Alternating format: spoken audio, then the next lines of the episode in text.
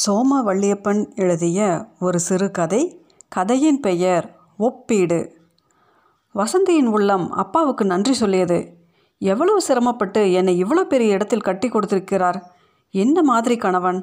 அழகு, கம்பீரம், படிப்பு, வசதி, இவர்கள் குடும்பம்தான் எப்படிப்பட்டது! மகாலட்சுமி மாதிரி ஒரு மாமியார், முகத்தில் என்ன ஒரு தேஜஸ்! கணவருடன் பிறந்தவர்கள் மொத்தம் 3 பேர். 2 அண்ணன்கள், ஒரு அக்கா.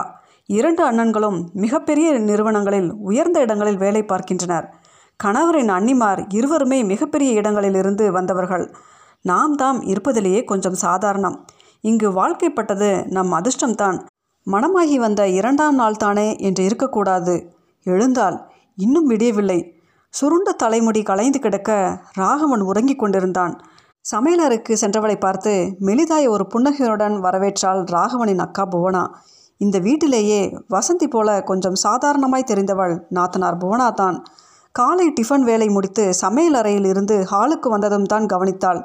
முதல் ஓரக்கத்தை குளித்து முடித்து நல்ல சிவப்பு கலரில் மொடமொடவென்று காட்டன் சேலை கட்டியிருந்தாள். எக்ஸலண்ட் அண்ணி, எல்லோரும் தான் கட்டுறாங்க கொசன்னு. ஆனால் ப்ளீட்டாக நீங்கள் புடவை கட்டுறதே அலாதி ஸ்டைல். இந்த புடவையில் நீங்கள் பிரமாதமாக இருக்கீங்க அண்ணி, சொன்னது ராகவன் தான். வசந்தி தன்னை அறியாது தன் புடவையை ஒரு நோட்டம் விட்டு கொண்டாள். அவளுக்கே பிடிக்கவில்லை. மாற்றிக்கொள்ள வேண்டும் என்று நினைத்தபடி முகம் நிமிர்ந்தாள். இவற்றையெல்லாம் கவனித்தபடி இருந்த நாத்தனார் புவனா வசந்தியை பார்த்து மெளிதாய் புன்னகைத்தார். வசந்திக்கு வெட்கமாகிவிட்டது. ராகவன் சொன்னதை கேட்டுத்தான் நாம் புடவையை கவனிக்கிறோம் என்று நினைக்கிறாளே. வசந்தியும் குளித்து முடித்து புடவையை முடிந்தவரை நேர்த்தியாக கட்டி கொண்டு வந்தாள். யாரும் கவனிக்காத நேரமாய் பார்த்து அவளை இறுகி அணைத்தானே தவிர தன் புடவைக்கட்டை கவனிக்கவில்லையே என கவலைப்பட்டாள் வசந்தி. அண்ணன் தம்பிகள் 3 பேருமாய் டிஃபன் சாப்பிட அமர நாத்தனார் புவனாவும் மாமியாரும் பரிமாறினார்கள். வசந்தி அவர்களுக்கு உதவ முயன்றாள். உடன் எங்கே இந்த ஓரக்கத்திகள் என்று கவலைப்பட்டது. அப்பப்பா, அவர்களுக்குத்தான் என்னவெல்லாம் தெரிந்திருக்கிறது. சே, நாம் தான் இப்படி எதுவுமே தெரியாமல். கையில் அன்றைய நியூஸ் பேப்பரை பிடித்தபடி அதன் பிரித்த ஒரு பக்கத்தை உற்று பார்த்தபடி வந்தால் 2ஆம் ஓரக்கத்தி. சென்செக்ஸ் ஏறி இருக்கு. 50 ரிலையன்ஸ் வாங்கலாமா? என்ன விலை நடந்திருக்கு? 20 ரூபாய் இறங்கி இருக்கு. ஓவர் சோல்ட் பொசிஷன், கண்டிப்பாக ஏறும். என்ன சொல்கிறீங்க? நீ தான் ஷேர் மார்க்கெட் எக்ஸ்பர்ட், நீ சொன்னால் கரெக்டாக தான் இருக்கும். ஓகே, வாங்கிடு. சின்ன அண்ணி, என்னன்னா அப்படியே என் கணக்கில் 50 ஷேர் வாங்கிட சொல்லுங்கள் என்றான் ராகவன். கையில் சட்னி பாத்திரத்துடன் அவர்கள் பேசுவதை கவனித்து பார்த்து கொண்டிருந்த வசந்தியை புவனா தான் முதுகில் தட்டி கவனத்தை திருப்பினார். புவனா முகத்தில் மீண்டும் அதே புன்னகை. உனக்கு இதெல்லாம் தெரியாதா என்று கேலி பண்ணுவது போல் பட்டது வசந்திக்கு. அவர்களெல்லாம் ஆஃபீஸுக்கு போய்விட்டார்கள். 2வது ஓரக்கத்தி சம்பளமே 25,000ஆம். கைனட்டிக் ஹோண்டா ஸ்கூட்டரில் ஹெல்மெட் போட்டுக்கொண்டு கம்பீரமாய் போனாள். மாமியாரும் வெளியே போய்விட தன் அறைக்குள் போய் புடவை அவிழ்த்து முறையாய் பிளீட் வைத்து கட்டி ஆளுயர கண்ணாடியில் பார்த்து மீண்டும் அவிழ்த்து கட்டி திடீரென கவனித்தாள். சன்னலில் புவனா, அதே முகம், அதே புன்னகை. என்ன வசந்தி, தம்பி ராகவன் பெரிய அண்ணி புடவை கட்டும் அழகை சொல்லிவிட்டானே என்று கேட்க, அதெல்லாம் இல்லை, எனக்கும் நல்லாவே கட்ட வரும். வேறு விஷயம் பேசிவிட்டு நாத்தனார் புவனா கிளம்பி போய்விட வசந்திக்கு இருப்பு கொள்ளவில்லை. என்ன பெரிய ஷேர் மார்க்கெட், இந்த 2வது ஓரக்கத்தி பெருசாக என்னென்னமோ சொல்ல இவர்கள் ஆண்கள், அவள் சொல்வதுதான் கரெக்ட் என்று சொல்லிக்கொண்டு நாம் கற்றுக்கொண்டு விட வேண்டும், எல்லாம் சீக்கிரமே கற்றுக்கொண்டு விட வேண்டும். நியூஸ் பேப்பரை தேடி எடுத்து ஷேர் மார்க்கெட் விவரம் உள்ள பக்கத்தை தேடினாள். அவளுக்கு தெரியவில்லை. ஸ்போர்ட்ஸ் பக்கத்துக்கு முன்னாடி இருக்கும் பாரு, அங்கே தான் இருக்கும். ஷேர் விலைகள் தானே, சொன்னது நாத்தனார் புவனா தான். பேப்பரை அவசரமாய் மூடினாள் வசந்தி. அவளுக்கு வெட்கம். சே, இவளுக்கு வேறு வேலையே கிடையாதா என்னை நோட்டம் விட்டுக்கிட்டு? மதிய உணவு முடித்ததும் வெளியே கடைக்கு போகலாமா என்று கேட்டு வசந்தியை அழைத்து கொண்டு கிளம்பினாள் புவனா. வழியில் பேசினார்கள். என்ன வசந்தி, உனக்கு கம்ப்யூட்டர் ஆப்ரேட் பண்ண தெரியுமா? தெரியாது. ஸ்கூட்டர் ஓட்ட? தொடர்ந்து 2 மணி நேரம் 3 மணி நேரம் இங்கிலீஷ் லெக்சர் கொடுக்க? ஏன், அதெல்லாம் 2வது அன்னிக்கு தெரியும், சொல்லிவிட்டு புன்னகைத்தாள். அவளை பார்க்கவே எரிச்சலாக இருந்தது வசந்திக்கு.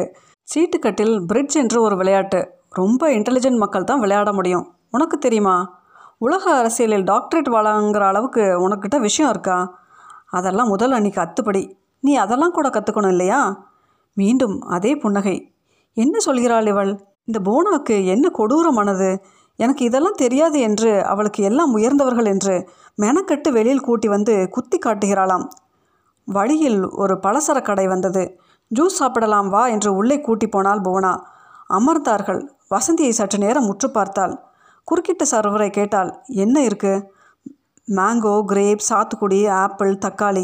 உனக்கு என்ன வேணும் வசந்தி? கிரேப்ஸ். ஒரு கிரேப்ஸ், ஒரு சாத்துக்குடி ஜூஸ் கொடுப்பா. சர்வர் போனதும் வசந்தியை பார்த்து கேட்டாள், மகாத்மா காந்தி கிட்ட இருந்த உயர்ந்த குணம் உன்னை பொறுத்தவரை எது வசந்தி?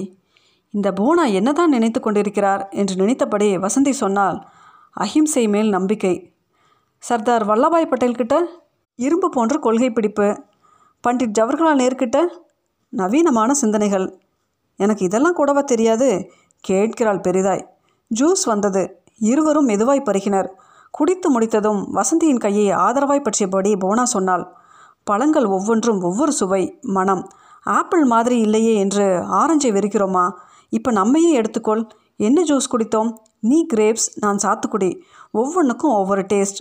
நேரு மாதிரி பட்டேல் இல்லை, பட்டேல் மாதிரி காந்தி இல்லை, காந்தி மாதிரி யாருமே இல்லை. இதற்காக நாம் வருத்தப்பட்டோமா? இல்லையே. எல்லோரையும் ஏதோ ஒரு விஷயத்துக்காக பிடிக்கிறதல்லவா? கவனமாக கேட்டுக்கொண்டிருந்தாள் வசந்தி. அதே மாதிரி தானே வசந்தி நாமும். நமக்கும் சில குணங்கள் உண்டு. சிலது வரும், சிலது வராது. உனக்கு டான்ஸ், பாட்டு, கவிதை நல்லா வரும். இன்னும் எத்தனையோ நல்ல விஷயங்களுக்காகத்தான் ராகவனும் எங்கள் அம்மாவும் உன்னை பிடிச்சிருக்குன்னு சொன்னாங்க. நீயும் நம்ம வீட்டு மருமகள் ஆகிட்ட. மற்றவங்களுக்கெல்லாம் அது தெரியுது, இது தெரியுதுன்னு நீ கவலைப்படுற மாதிரி எனக்கு பட்டது. அதனால தான் இதெல்லாம் சொல்கிறேன். நீ உன் குணங்களுக்காக விரும்பப்படுகிறாய். பயப்படாதே. உன் தனித்தன்மையை, ஒரிஜினாலிட்டியை இழந்து விடாதே. நீ கற்றுக்க. நான் வேண்டாம்னு சொல்லலை. ஆனால் உன்கிட்ட தாழ்வு மனப்பான்மையை வளர்த்துக்காத. அவ்வளவுதான். வசந்திக்கு பயமேகங்கள் கலைந்து வானம் வெளிச்சமானது போல் இருந்தது. புவனா முகத்தில் மீண்டும் அதே புன்னகை. வசந்தி புவனாவின் கைகளை அன்போடு பற்றி கொண்டாள்.